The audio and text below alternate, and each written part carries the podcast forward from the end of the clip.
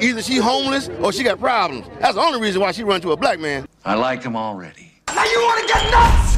Come on! Ladies and gentlemen, please welcome.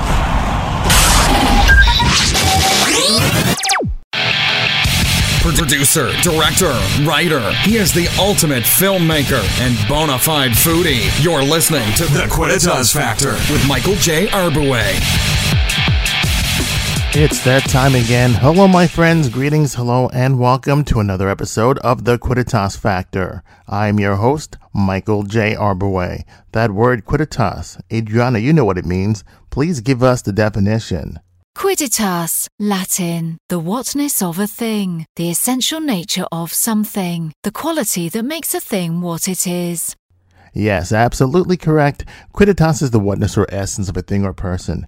And in this episode, I want to talk about faking it until you make it. You've heard that term before. What does it mean to do that? Well, fake it till you make it means that you constantly cultivate an attitude, feeling, or perception of competence that you don't currently have, and you pretend you do until it becomes true. Now, there's a power in believing in yourself, um, but it's also a disadvantage if you're going to do this and not have any kind of structure to back yourself up. So what I what I mean by like the three things that you can do to fake it until you make it. You act as if number one, act as if you know what you're doing, um, but you can only do that so far. Act as if you know what you're doing, but then go and do the research and make it happen and make it true. That's one way you can do it. Another thing that people do is they kind of nod and smile. You know, a lot of people will nod and smile and say, Yeah, I understand what you're saying, but they don't have a clue as to what's going on. And again, it's okay to do that in the moment, but then go back, do the research, and figure out what's going on. Knowledge is power, so you have to do that. And the third thing to do um, when you're trying to fake it as you make it is to pretend that everything is fine. Now, there's a advantage to this and there's a disadvantage to this. You know, if you pretend everything's fine, you're not going to be stressed out and weighed down on the problems that are currently attacking you. But if you do this too long, it's going to take over and it's not going to be real. For an example, uh, one of my mentors, Tony Robbins, always says, you can't stand in the middle of a garden and say there's no weeds, there's no weeds, and let the weeds take over your garden. The weeds are going to take over your garden. But if you don't stress about your garden and you do some weeding a little bit, little bit every day, your garden will be fine. And I think that's what it means to fake it until you make it. You basically are assuming or letting people think you know something and then later on getting that experience. And that's exactly what my next guest has done. You know, it's so crazy. He's got an amazing story, and his story is so amazing that he's coming out with a book sometime in, in, the near future. But, you know, find out, and you have to listen to the end of this episode, find out how he used a technique to pick up girls, which ended up getting him the dream job that he has right now. And he is 72 years young. I mean, this guy is still going strong and he's just amazing. You know, and what's really interesting about this story is that my next guest started out as an actor and he started out in a film that is now famous and it's a cult classic. Now, just to give you an example, this film was the directorial debut of Wes Craven. Now, you know Wes Craven from, you know, The Nightmare on Elm Street and Scream, but his very first film was The Last House on the Left. And my next guest was an actor and starred in that movie.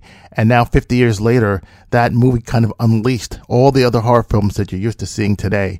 It's an amazing piece of work. It still holds up. And the story is so great. So if you want to hear an amazing story by an amazing individual, you will listen up until the very end. So it's without any further ado, I introduce my guest, Marc Sheffler. Hey, Mark, how you doing?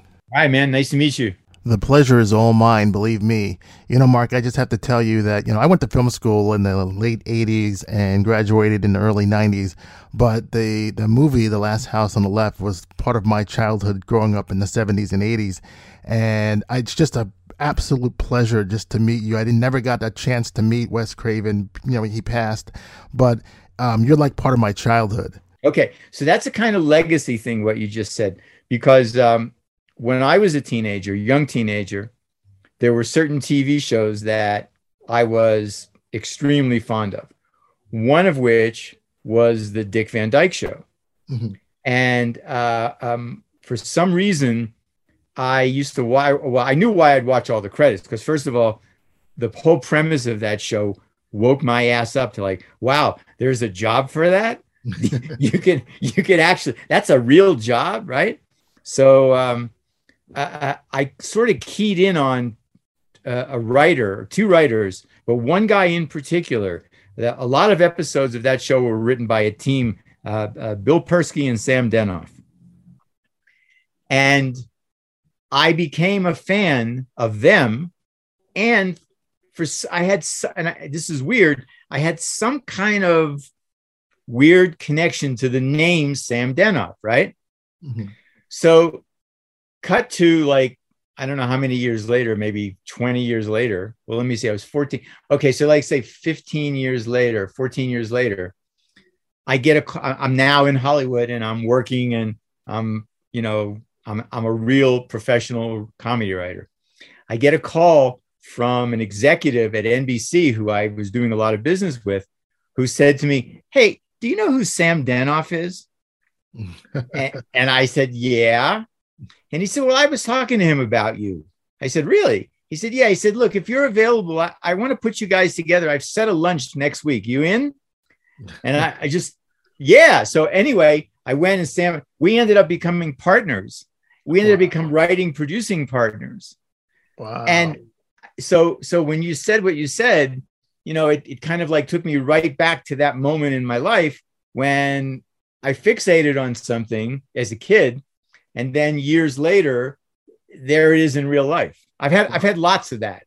You know and that's what's so amazing about your story. You know a, a couple episodes ago i interviewed sean young and we were talking about kismet and being in the right place at the right time and you have these moments throughout your entire career that's just going to make people jump up and scream um, but before we get to those stories, because they're just so amazing, let's go back. Let's go way, way back. Just be really ridiculous here. And let's just say when you were eight or nine years old, let's go as far as back as that. What was the dream back then? You know, I, did you want to be an actor? Like, what, what did you want to do when you grew up? Well, when I was 10 years old, let's start there. Mm-hmm. As I approached my 10th birthday, my father said to me, my father was this very out of the box aluminum siding salesman, right? He was, and I was a single parent, right? So, so I was being raised by by somebody who, you know, lived by his basically his own rules, and and uh, we're coming. I was coming up on the, my tenth birthday, and my dad said to me, "Hey, listen, man, uh, uh, ten years old, big day, double decade, you know, double digits, new decade." Let me get you something really special for your birthday. What do you want? So, you know, I just fucking knee jerked the response. I said, uh, I, I get me the three stooges. and, and he said, okay. He said, I can't promise you that I'll get them, but I can promise you I'll find out. Turns out the three stooges were doing a two week gig at a club called the Holiday House in Pittsburgh, where I live. Uh, um, and my dad said, look, it's a little after your birthday but if you want this, I'll make it happen for you. So he hired them to perform. He, he, he got a, a, deal, made a deal with them to perform at a birthday party on a Saturday afternoon. They did a matinee show for us. And in the middle of the show, Mo stops the show, looks out at the audience, and says, Hey, we're here to celebrate Mark's 10th birthday. Where is Mark? So I raised my hand, and Mo said, Come on up on the stage with us. And I was like shocked. And my father leaned over and says, Get your ass up on that stage. so I went up on the stage. I knew all their stuff, right? I knew I, I knew I was a huge Three Stooges fan. And I started interacting with them. So I don't know how many minutes later, you know, my memory of that is is kind of foggy, but after a, a short period of time, Mo stopped the show again and put his hand on my head and said, I dub you the fourth stooge and like 60 people the, who were there, these friends and their family, and people who couldn't believe that somebody hired the Three Stooges for their kid. They were like applauded and laughed and hugged. So there I am, 10 years old, on the stage holding a microphone. Eyes can't see anything because stage lights are in my eyes, right? Mm-hmm. And the, when the applause and the laughter for that started, I felt this warm thing, right? This this ooh, this feels good. and that you know, looking back, I'm writing a book right now about my life, and it, it, and looking back, I would have to say that's the day the switch went on. That's the day when I said, you know what? This is where I want to be. This is where I belong. This is where I feel at home. And this is where I want to be. So I think that's the answer to your question. Mark, wow, that is an amazing story. That is just so cool. So I'm assuming that you got bit with the bug back then. I'm assuming you studied theater in high school. Yeah, I, w- I was, um, well, I was always into class clowning, right? Like that, that was, you know, and um, I got thrown out of public school in the ninth grade because, as I remember, the the the uh, guidance counselor said to my father, "Your son has the ability to take over the class at will, and we just can't have that." Because I would just do something really funny, and they'd laugh, and the teacher couldn't get the class back. It was, you know, you know, I, I guess, I guess it wasn't good, but I enjoyed it. So that then I went to a private school uh, that was for kids like me, you know, who came from uh, families who had some disposable income, whose manner wasn't bad, you know, it wasn't criminal, wasn't, but it was on it was on the weird side. And they just like one of my classmates in this private school that I went to was a guy named Nathan Schulhof. And I don't know if you know Nathan's name. Nathan's the guy who uh, uh, co-invented the MP3 player. Oh wow! So, yeah, yeah, we're still friends. We, you know, we're we're still good friends. Uh, so there were several of those kind of kids in in that school. So then I went to the, I went there for two years, and then my dad built a house in the suburbs, and I ended up graduating from uh, a place called Upper St. Clair High School in, outside of Pittsburgh. And I, again, I you know I, I, kind of have been walking my own road my whole life. My, I got that from my dad. Mm-hmm. You know, I got that that thing from my dad of, of that that your own road can exist and and that it, it, once you discover it, you have kind of an obligation to yourself to walk it. Mm-hmm. So, you know, then I I joined the Pittsburgh Playhouse. You were talking about theater. I joined the Pittsburgh Playhouse. I think when I was uh, 19. I went to college at LSU for like a year and a half, and then dropped out. I couldn't take it. You know, I just I just couldn't fucking take it and um, uh, went to school with David Duke. Actually, uh, that's that's. I mean, I actually went to school with him. I used to debate him uh, in this place called Free Speech Alley. So I joined the Pittsburgh Playhouse for a while and got some experience, and then uh, moved to New York. You know, uh, I was going to move to California, but my father, um, whose advice I took mostly, uh, said, "No, go to New York, you know, you, there, there's stuff that you'll need to know when you get to California. He told me two things. He told me that one, and then he told me, he said, "Look, California is a strange place. I've been there, and uh, um, if you're meant to go there, one of these days it'll reach out and grab you and pull you toward it." He said, "Don't go there, you know, like a schmuck with like eight million other people with your dick in your hand." He said, "Just wait it out. Go to New York, learn some shit." So I ended up going to New York and went to the Catskill Mountains and got a job. Uh, bullshitted my way into a into a job of the stage manager at a place called the Raleigh Hotel, which was one of those old like uh, gigantic Catskill Mountain resorts. Mm-hmm. They had a 1500 seat nightclub. And just by luck, I got hired just for a weekend on the athletic staff because once again, I was able to convince someone that I had some athletic ability, mm-hmm. and um, and that I could impart it to these old Jewish guests right? So so um, there I was, and I hear that the stage manager who they hired for the season took another job, and they were jammed.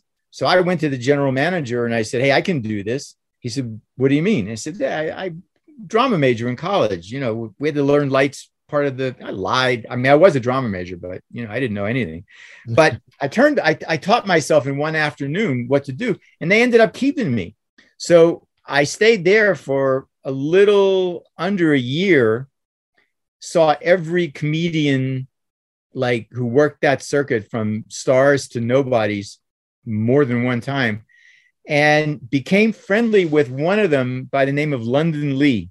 Uh, London Lee was a guy who uh, his his whole act was based on his life that he was the son. He was like a, a Jewish Donald Trump Jr. if he wasn't an idiot. This guy, London, but he came from that kind of family, right?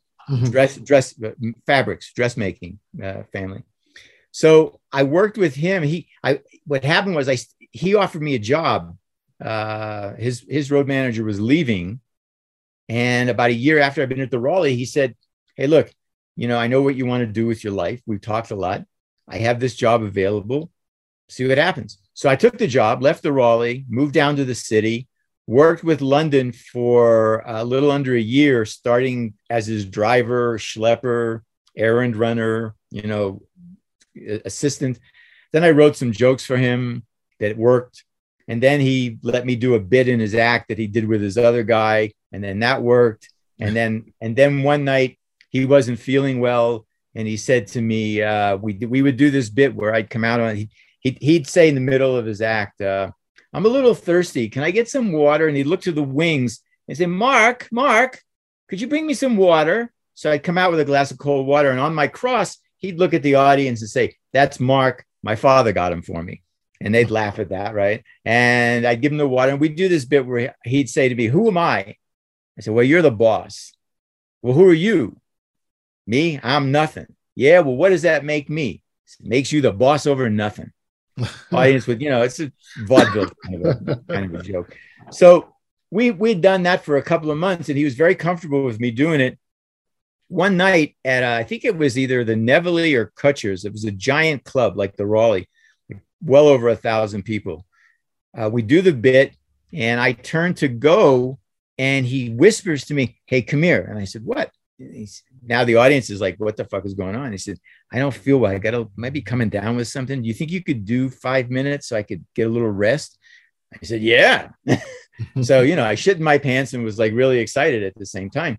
So he introduced me. This is Mark. Uh, he works for me. He's a young comedian, comedy writer. He's very funny. Give him a big round of applause. So he set me up, teed me up beautifully, and I went down. I did, you know, like five minutes. I don't know, five six minutes, and I hear behind me, "All right, get the fuck off the stage," you know. So I, I, I, I, did it.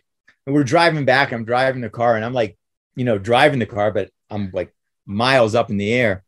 And uh, um, I said, uh, he said to me, you know, we're not going to do this every night. And I thought to myself, yeah, this is just like when I had sex for the first time. You know, the girl said to me, I'm not going to do this every time. I say, yeah, I just want to do it once. I just want to get it over with. So um, that, so I started doing that, and uh, I stayed with London until we did the Copacabana. Uh, and after the Copa, I went out. I just left on my own. I got a manager, and then shortly after that, I got Last House. Uh, and you know, I was off and running. Wow. Now, this is an amazing story to me because 50 years ago, unknown filmmakers Wes Craven and Sean Cunningham make Last House on the Left. It was the first thing that they did.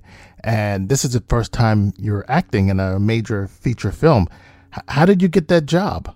So I had a manager. I was I was managed by this. It's all weird. I, I, I the title of my book is uh, as luck would have it, the story of me and my very successful mediocre career. Right.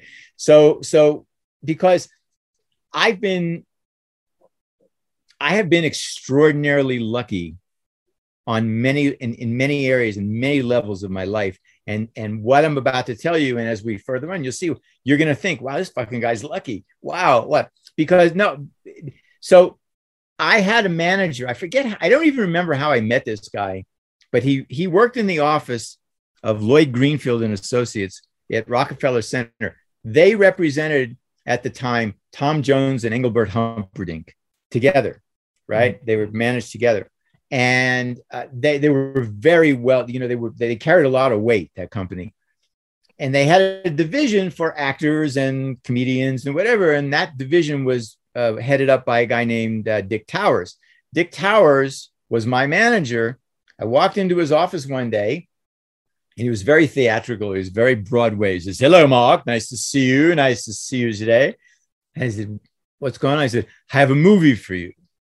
And he gave me a piece of paper and he said, Go down to this address, go into this office, ask for two guys. One's named Wes, the other guy's named Sean. Tell them I sent you and you're to read for the role of Junior. He said, Okay. So I go down to the, address uh, off of Sixth Avenue in the uh, I think it was the 50s, somewhere in the lower 50s, and uh, I go in. I meet two guys. One's named Wes, tall, skinny, blonde guy with long hair, uh, blue jeans and a t-shirt. Another guy with a regular shirt on, little chubby, short, with a mustache. Name is Sean, and they gave me uh, pages to read. I read the pages. They said thank you. I said thank you. I went back to Dick's office, and by the time I had gotten back to Dick's office, Sean had called and said, you know, that's our junior. And it was, you know, of course, Sean Cunningham and Wes Craven. So that's, that's how I got Last House. Wow, it's crazy. You know, some people look back on that film and they think it was a low budget, you know, horror film, but in actuality, it was really groundbreaking uh, what Wes Craven and you guys did, and even you as an actor. Uh, tell me about that experience, just working for the first time on this film with Wes Craven, Sean Cunningham, and, and you on the set. Uh, what was that like? First of all, I I learned on in that four weeks in Connecticut the fundamentals of everything I I know about production. Like I know a lot more, obviously, but the basic bare bones, the foundation, I learned in that experience. And we were all learning. I mean, the only person who had made Sean had made one sort semi documentary called Together before this. Wes was just editing. He'd never shot a movie before, written a movie. The only one who actually knew what production was like from our, you know, the, the above the line side was Freddie, Fred Lincoln, because Freddie was a big porn guy. And, you know, even though it's porn, the process is the same, you know, cameras and lights and sound, it's all the same. So Freddie had more experience than, than anyone else it was just great, man. I just, you know, you know, like 20 years old. I'm I'm making a movie. You know, how, how do you like? How does that not be a great, um, you know, be a great experience? It's just fun. It's you know, it's it's it's nothing but uh, wow. Look look at the fuck I'm doing here. You know. So the movie wraps, and then eventually the movie comes out in theaters. Did people recognize you as that guy from Last House on the Left? Yes what happened was um, Last House was originally made to be part of a double feature, like on a weekend scary date night for drive-ins by a company, by the company who funded it, uh, Hallmark Releasing. They owned uh, a slew of drive-ins in New England. And they did some kind of calculus that if they made a movie for X amount of dollars, uh, um, and they showed it in their theaters and they just put it in their theaters, they could recoup their negative cost over, you know, they were guaranteed because they had a built in audience. So who would come and just see whatever they put on the screens, right? So um, that's what that's how what the film was made for. You know uh, that that was its marketing. That that was its uh, uh, supposed home. So then what happened? The film comes out and it's doing that right it's it's performing in drive-ins it's doing what the hallmark wanted it to do and then like i'm, I'm trying to see the maybe two months month and a half after it, it does this drive-in thing roger ebert writes a fucking uh, three and a half out of four star review of the film. And literally overnight things change. Like no more drive-ins, no more shitty little, you know, movie houses. Suddenly, Sean Cunningham gets an order for like, I don't know, 800, 1,000 prints to because it's it's completely going wide, right? Uh-huh. And it did. And for two weeks, it was a top 10 movie in the United States in that time. Like it, you know, it caught fire because of Roger Ebert's review. And that's at the point where where your question uh, uh, comes into play. It was after that that people started to recognize. Mostly, they would recognize David Hess because he's so identifiable, right? You know, he's so physical. But they would very quickly recognize that Hess and I were together, and because we we were living together after the movie, we we shared an apartment. So uh, um, yeah, that that's quite a transition. You know, it's funny, Mark. I have to tell you a quick story. Uh, the way that I saw Last House on the Left, it was by pure luck. You know, um, I went to film school, And, you know, after a while being in film school, we would hang out in the department and we would go into the mini theater and we'd show movies that we liked. So, you know, while the kids are hanging out and partying on campus, we would, you know, go to the theater and you know, just pull up old movies that we liked and try to break them down and try to figure out how these filmmakers did this. And so it's a real treat to kind of talk to you about this because one of the movies that we watched was Last House on the Left. When I saw the an answer print, I, I was at a screening at a, a Filmways uh, post facility on the west side. They had a cast uh, crew screening. Sean had one, and uh, David, Freddie, and I walked out of the screening room, and we looked at each other, and we said, "Look, it was really great meeting you guys." You know, because we're going to be friends for a long time, and we were. Said, but no one's ever going to come and see this, right? just, no, just no one's ever going to fucking come and see it. And then, you know, Roger Ebert thing happened, and then it took on another life. So I I don't want to say that that I disrespected it, but I didn't fully understand. It took me years. I know this sounds stupid, right? But it took me years to completely or or to come to an understanding of what the film is.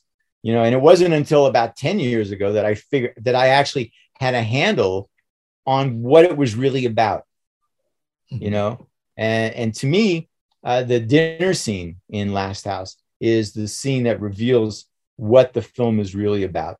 And if, if you remember, Wes kept going back and forth between the Collingwoods and Krug's guys, but he would shoot their clothes. He would he would shoot the way they were holding forks.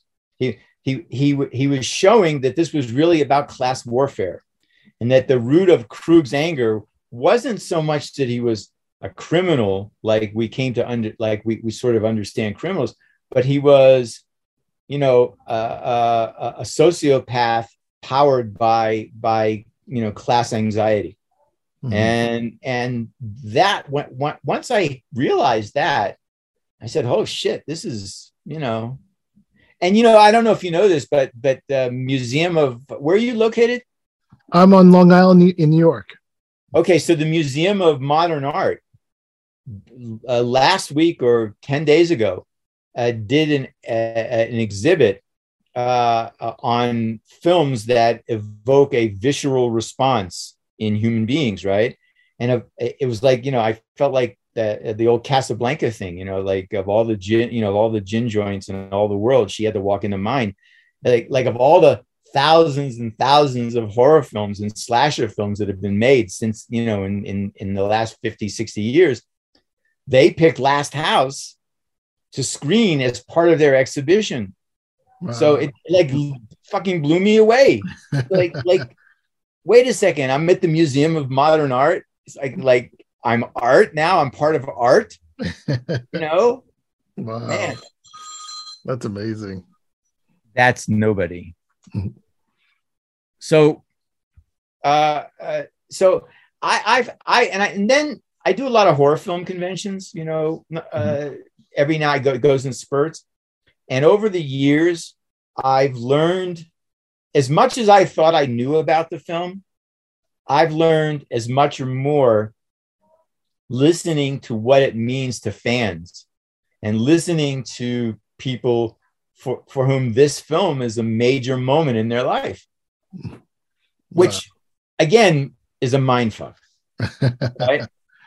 Wow. You know, because I, I'm, I basically am not a very serious person.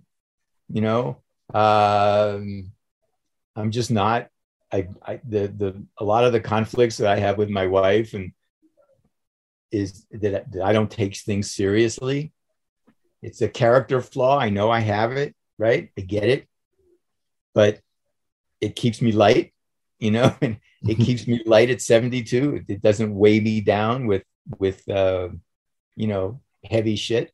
Mm-hmm. so i came to grips with what this film was about and and uh, now you know now i'm kind of really proud of the fact that i was part of it and that and that you know i was given this opportunity. I am eternally grateful to wes and sean for for for this you know for for having this opportunity You know, Mark, this is really interesting because you could have gone on to do 20, 30 more horror films. I just did my horror special. Uh, last week's episode, I had uh, Kristina Klebe from Rob Zombie's Halloween and Tina Krause, who's like the scream queen of B-rated horror, as well as Joe Zaso. But you didn't do that. Uh, you went in a completely different direction and you became a writer. And the way that you did this is such an interesting story. Can you tell me and the audience how that happened? All right. So here's what happened. Last House on the Left came out, and um, women were throwing themselves at me. I just had to appear places, right? And and like, you know, go to openings, and there was always somebody, and it was fucking great, you know. And I'm thinking to myself, all right, this is a good career choice. I'm happy. I had three goals, right? When I left, when I left college, I dropped out of college. I told you. So my three life goals were I want to smoke as much weed as possible. I want to sleep with as many different women as possible. And I want to make just enough money to afford the weed and the women. I was in a perfect place. I had all I, I had achieved that, right? I was right there. And then it last house disappeared. And so did that. Mm-hmm. So I was I was like forlorn, man. I was like lost. I, I had lost my mojo, right? I didn't have that, you know, I was I was back to being just another out of work actor in New York. Mm-hmm. So one night I was, I was at a party and I see a guy, you know, kind of looks like me, no different, really, not not nothing special, sitting next to a beautiful fucking gorgeous model, just a woman that you'd, you just think is a uh, like a magazine cover right there. And she is hypnotized by what he's saying.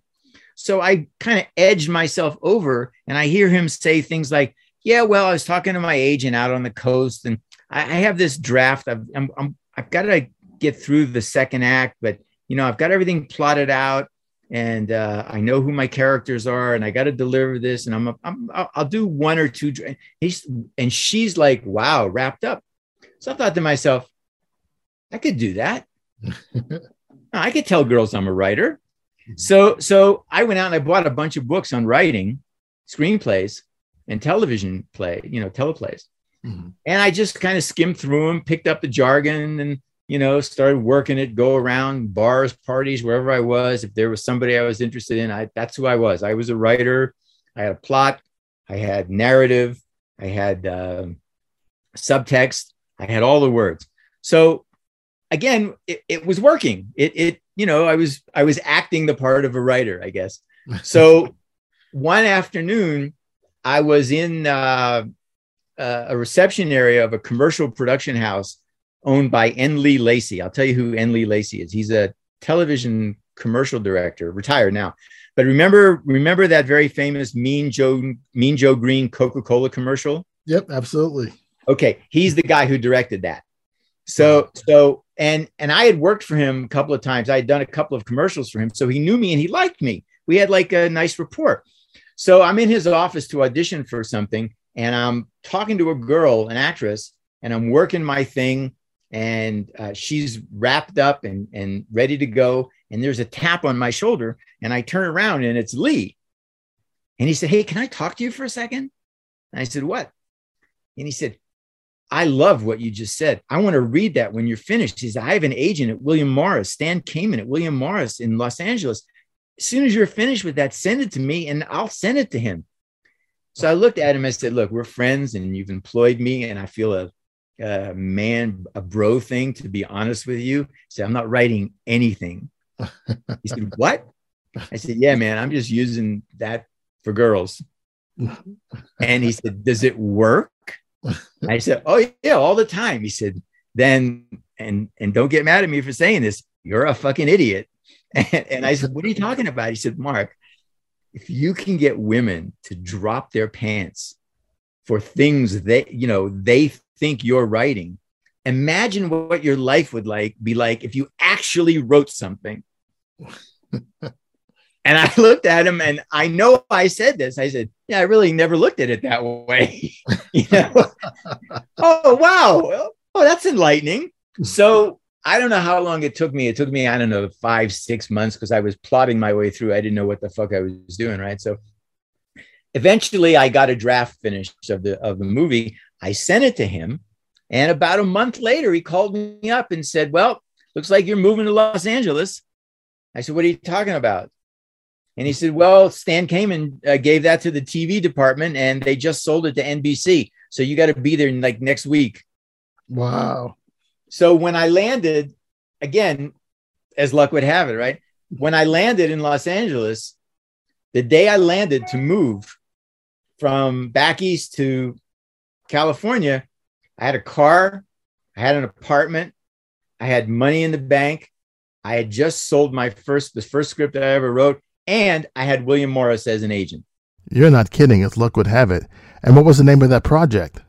It was called The Unseen, and it was about a bunch of poisonous snakes that get loose in New York City in Central Park uh, on a summer afternoon. And it was like all set to go into production. NBC changed regimes and it got shit canned. I got paid a lot of money, but you know, it never happened. But that's that was my introduction to television. That's crazy. And that kind of thing happens all the time. Yeah. Well, well, you have to get paid because of the Writers Guild. That's how I joined the Writers Guild was because of this project. So, so yeah. What and and especially when when there are regi- regime changes, because the new people coming in are being brought in because whatever the old people were doing wasn't working and everybody wants their own imprimatur on on their stuff they don't want to do stuff left over from other administrations so that's that's why but it you know i i my my dad said to me are you upset about it that it's not getting made and i said well i guess yeah in some senses but here you know car apart a house uh now I have, yeah that then i shortly after that got a house house car, agent, money in the bank in LA, not struggling. so I don't really have much to complain about. wow, that is absolutely insane.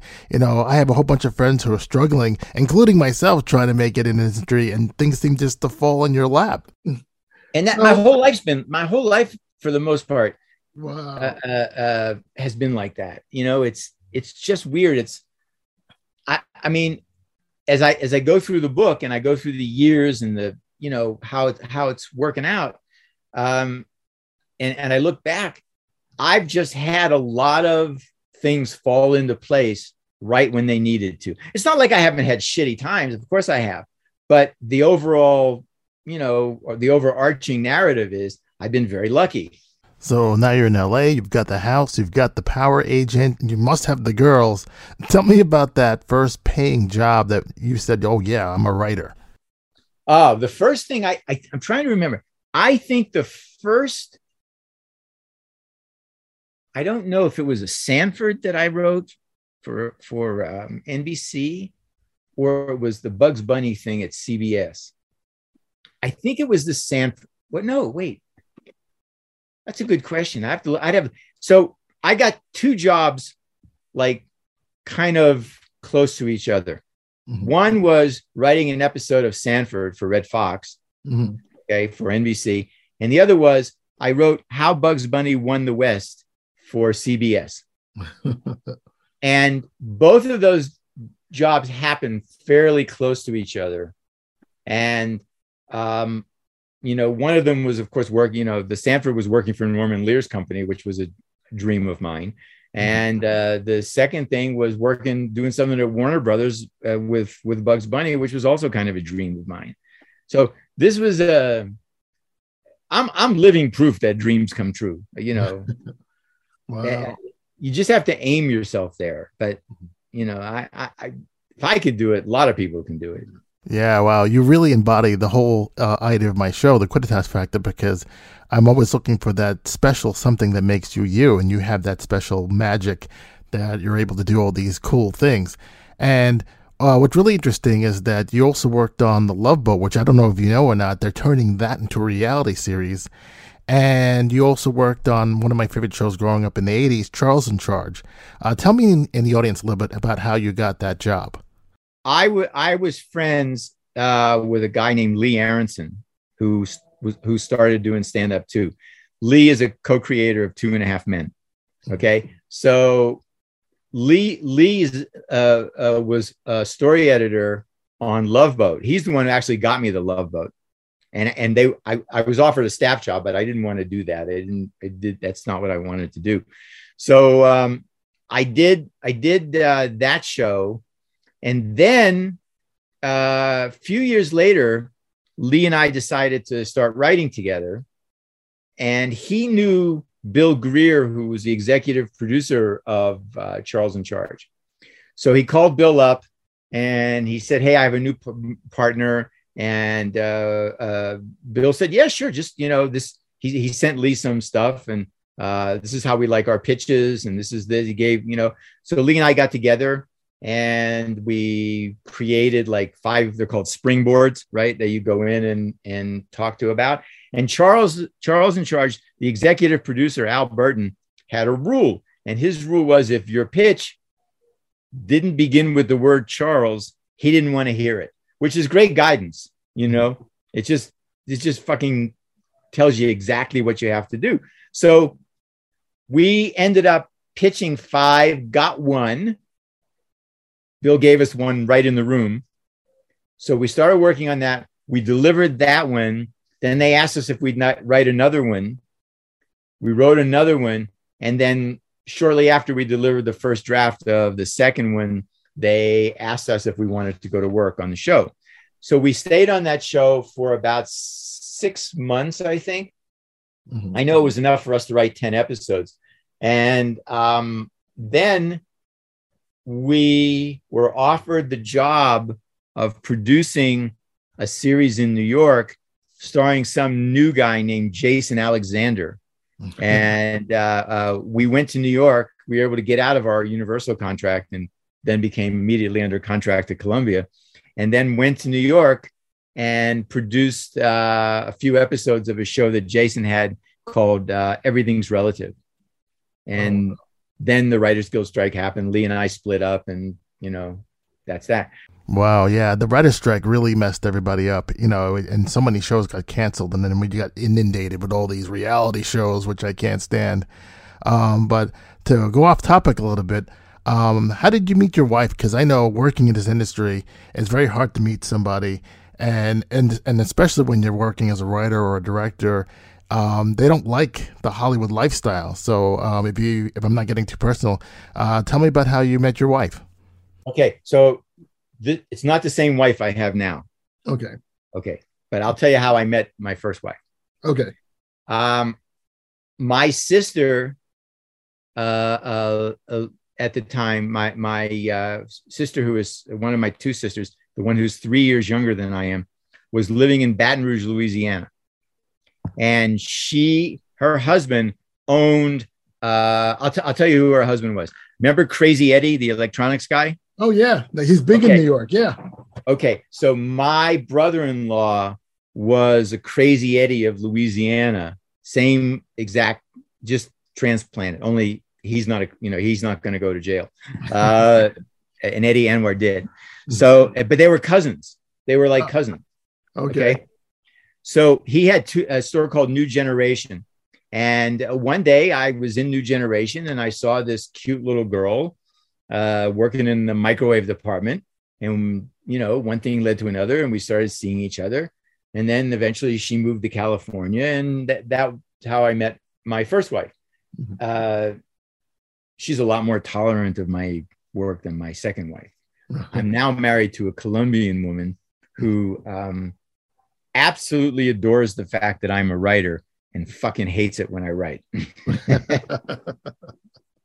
so I I've been mad. Both women in my the the the both of those two women in my life are just one. I'm still very close with my ex-wife. We have three children, and uh, we're still very close.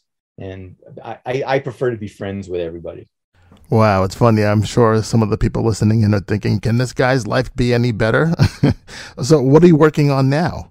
Well, um, I am in a movie that is opening in London on the 29th of this month. called uh, the Once and Future Smash. It's kind of like um, Spinal Tap for horror films. Okay. Okay, it opens up on the twenty. It's opening up at Fright Fest in Mhm. London, Mhm. and then I guess you know it'll it'll follow around here. I mean, uh, in in the states, uh, and I'm writing my book, and that's it. I you know I do a little stand up every now and then when when the urge to be the center of attention overwhelms me. Uh, and uh, you know, other than that, I do whatever my wife tells says. I just you know. Yeah. So now we're at the part of the show where I like to ask these really strange and interesting questions. And as you know, we're on the Quidditas factor, and Quidditas means the whatness or essence of a thing or person. But to make it easier on you and the people listening at home, what if I just told you that Quidditas means magic power or superpower? What is your magic or superpower, Mark? What is your Quidditas? Oh, to disarm people by making them laugh. I don't even have to think about that. I, I've I wrote I, I I don't say this about myself. I say this about you know when I'm writing my book. I I've been able to bend people's wills like a spoon in Uri Geller's hand with my with that. you know, yeah. In fact, when my wife and I are are like you know having words, let's just say, right? Mhm. She um she is in the conversation, but she's always looking out for that punchline I'm about to drop because she knows that that's my out card, right? That's what I'll use if I think if I think it isn't going well. I'll really look for a joke, and, I, and that's not a good thing to do. I've learned in relationships. You know, there there are times when you have to get serious, and it's a big struggle for me. Uh, here's a question for you. Uh, tell me something that people seem to misunderstand about you. I don't think people. I don't know about misunderstand. I don't. I don't think a lot of because nobody really talks about it. The biggest joy I have had in my life, I think, um, is being a father. I, I approached fa- being a father um, with a certain point of view, and now I look at my three grown children and the I, I, the relationships I have with all three of them, and I think to myself, well, I got something right, you know. So yeah, and I, I you know, I, I I kind of don't mind people not talking about it, but it's I think I, I don't know. I guess I guess that would be it. I know exactly how you feel. Uh, I just turned 51 and I just sent my oldest uh, daughter to Vassar College. And I feel a little empty. I feel weird because, you know, I don't expect them to grow up so fast. So I'm, I'm hoping I'm doing a good job as a father. And then also, I feel like I should be doing more. Like I, I still have so much to accomplish. You know what I mean? No, yeah, that's the problem. You feed them, they grow, right? Yeah. So, so, but, but I, I always thought to myself, if I'm doing this right, then I'm creating a, a, a lifelong dynamic, right? Like all three of my children now still call me to talk to me and ask advice. And what do you think about this? Or what do you think about that? I'm thinking about doing this. What do you think? Like there's, there's never been any breaks in, you know, like where, where our relationships have, have kind of like teetered or gone off into weird directions. I'm very close with all three of my children, and it's just much better to be that way. Yeah, that's so true. Um, tell me about somebody who touched your heart and how they changed your life for the better. Wow, so many people. Um, let's keep it in the last house area, okay? Mhm. Uh, David Hess was um, was like the big brother I never had, right? Because I was the oldest. Mhm. David was just the co- complex, kind, arrogant, talented, moronic. Like he was, but he was somebody with whom I've had a, I had a very, very close relationship for 40 some years. And, you know, those, those kind of friends, you just don't, you know, they don't come around Yeah. you mm. know so I, I i i think just personally david you know there are a lot of people i've met professionally that have had influences on me uh but you know, David, uh, my both wives have touched me personally, you know, uh, and my children. I mean, I, I mar. I, I I've said to all three of them, who you know, they're all grown up, and two of them are married, and one of them is this very successful chef, and they all three of them are successful and thriving and whatever. And I look at them sometimes, and I've said, you know, I don't know you guys how you guys got whether you got there because of me or in spite of me or both. You know, and they look, they all had the same answer and said it's a little of both, Dad. You know, so I, I think the the people who my you know my current wife Patty, my former wife Jan, my children, the, they're and and you know uncles. I had an uncle and aunt you know, like my 93 year old uncle, 94 year old uncle, who's, you know, sadly on his way out in Pittsburgh, my uncle Marvin, my, his wife who died a couple of years ago. If it wasn't for her, I don't think I could have a stable relationship with a woman. You know, she was, she was like a Jewish June Cleaver, right? And only, only ha- half ran a business.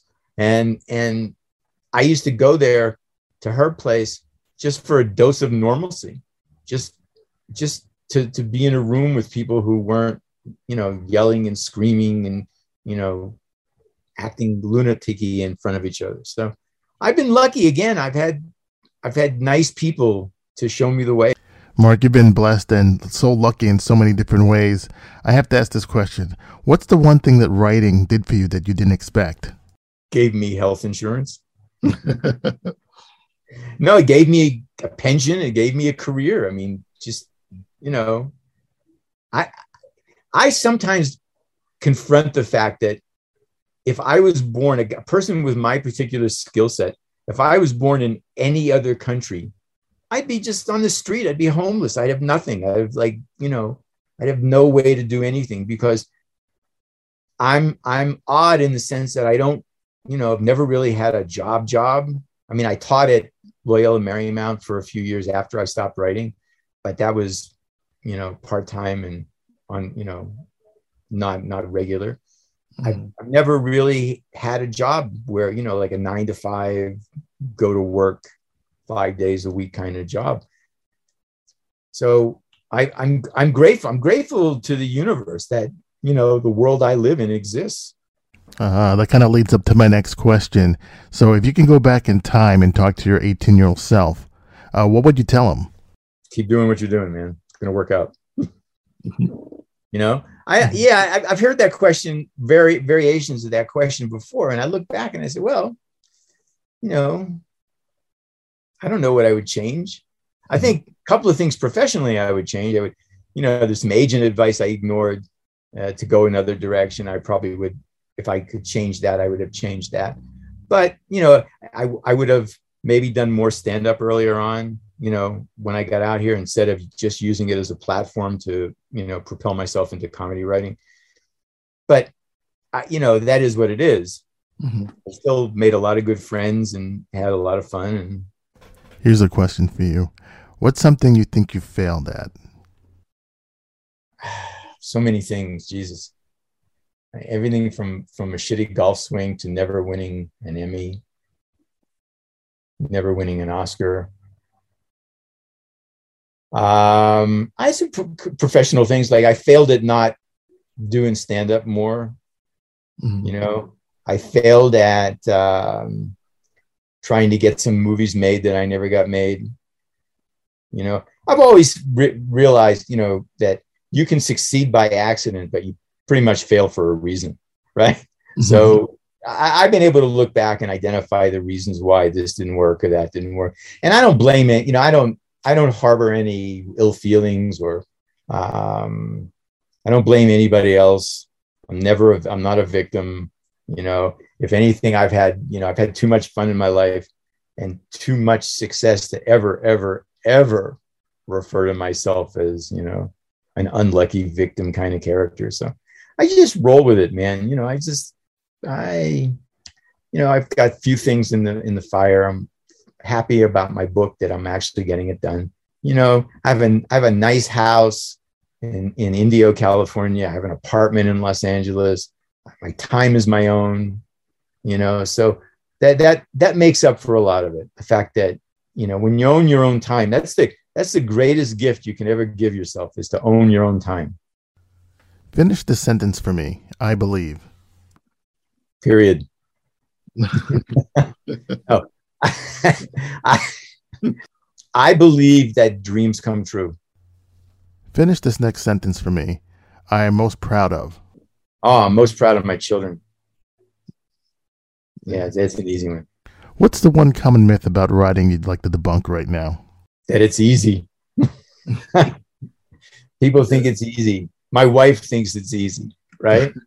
I said we were into it. She said, "Why? Do you know, why do you have to work so hard at it?" I said, "Well, you just sit down and write a five-page scene. Just, just write a three-page scene. Just, you know, tell me everything you need." Well, I can't do that. Well, of course, no, because it's fucking hard. it takes a lot of fucking thought. Yeah. Yeah, you know, you're when you're writing a, a, a screenplay or a play or TV thing, you're you've got all these voices in your head, right? You're you're constantly hearing other voices, and it's not psychotic. It's just you're diligent. If you if you're diligent, you and that's the way I write. Is I hear what people say. I I kind of know the characters intrinsically, right?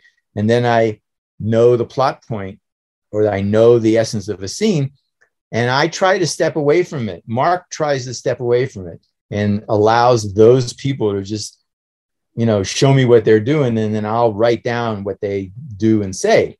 But that's that. I think people don't understand how writing happens. Yeah. I mean, I, yeah, like I know a lot of different writers who have a lot of different processes, but much like the golf swing, you know, at the at the moment of impact, everybody's in the same place. Wow, yeah, that's absolutely true. That's one of the truest facts I've heard about being a writer. Um, uh, I want to have a couple more questions for you, Mark. Uh, tell me a funny story about something that happened to you in the industry. I was working on um, the People's Choice Awards. I was writing with Sam, and I think I think that year we were co-producing.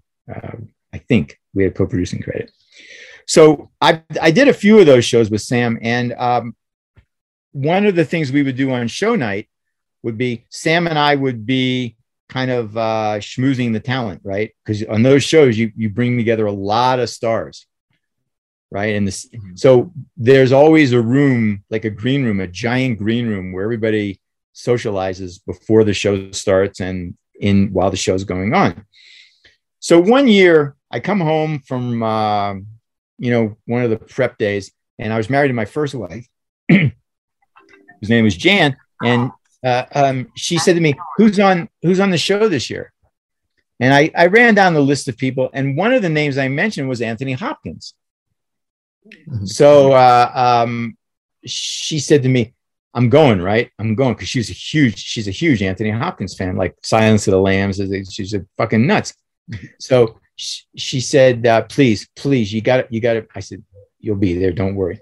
So the night of the show, we had a table. Writers had a table uh, uh, right near the stage entrance where the wings were, so we could get we could go back and forth easily. So Jana's sitting there when her mom and stepfather were out, and we took them, and we had like ten people at the table. Sam's wife and another guest and some other. So I'm backstage in the green room, uh, talking to. Uh, I'm at I'm at the bar in in the green room, and I'm talking to Steven Spielberg, uh, Carol Burnett, and Michael Douglas. All three were presenters. Steven was presenting an award to Michael. Michael had to do a speech about Steven, and yada yada yada. Right. So the th- and I had I had known everyone except Michael. Steven I had known before because of Harry and the Hendersons, and uh, uh, uh Sam knew Steven, but Sam wasn't there. It was just me, Carol, and and I knew Carol because uh, because of Sam. So we're talking, and off to my left, I see the, the door. Anthony Hopkins walk being comes in being led by a page, and the page points to me. And I know he's pointing to me, and I see Hopkins come over to me. So he comes over and uh, he sticks his hand out. He says, "Hello, Mark. Tony Hopkins. Tony Hopkins. Nice to meet you, Tony Hopkins." And shake hands, and uh, we're talking about you know what he needs to do, and uh, we went over the two lines he had to say, and we're talking, and he said, "There's nothing else. I think I'll go to my dressing room." So I said, "There is one more thing." I said, "My my wife." He said, "Very well, bring her back." I said, "How did you know that?" He said, "It's always that." so, so now, now I rush out to to the table, and I don't want to tell her in front of everybody that you're coming back to meet Anthony Hopkins. I want to surprise her, right? So I go out to the table and I said, "Hey, listen, come backstage with me. I need you for something." And she said, "What?" I said, "I can't tell you here, but I need you to come with me. Just just don't ask questions. Just come with me." So I come back into the room, right? And Carol had gone Michael had gone, and now Stephen is at the bar talking to Anthony Hopkins. So it's crowded. So she doesn't really see, Jan doesn't really see exactly where we're going or why until we get real close. And then I feel her hand on my hand. She just squeezes me real hard. And I leaned over. I said, Well, you wanted to meet Anthony Hopkins. So now Hopkins is like here. Jan and I come from here, and Stephen is over here. So I stand, Jan and I get in between Stephen and Hopkins. And I said, Jan, Anthony Hopkins, Tony, my wife, Jan. Tony Hopkins, pleasure to meet you. Absolutely wonderful. You know, he signs like a autograph for her. And I say, okay, time to go now. And I walk her out of the door and back to the table. Mm-hmm. I, you know, and uh, I come back in the room and Hopkins is gone from the bar and Steven is standing there by himself. So I go back over to where my drink was and he looks at me and he says, What the fuck? And I said, What do you mean? And he said, What am I, chopped liver? Like, I, I, I, I, he, I said, Your wife was standing, she didn't want to meet me. I said, No, Steve, you are not chopped liver, but you are not Hannibal Lecter either. wow. Okay, and my final question of the day is this: What does the future hold for Marc Sheffler? Well, let's see. Finishing my book. This movie, uh, Smash, uh, Once in Future Smash is coming out. I only do a you know talking head cameo, but still it's fun. I'd like to do some more acting. You know, I, I sort of don't. I don't pursue it, but if it comes my way, like I know enough people that if something comes my way, I would really consider it. I like doing my stand up, and I, am really the focus is the book. Mm-hmm. That's the challenge. So that you know the other stuff I've done in various forms, never written a book, and so it's a big challenge. That that's the one I'm on now. Marc, thank you so much for being on the show. Before I let you go, is there a way that the people listening can get in contact with you? Uh, Facebook, Instagram, um, Twitter. So, just a reminder for those listening in if you haven't seen Wes Craven's first film, Last House on the Left, this is the 50th anniversary.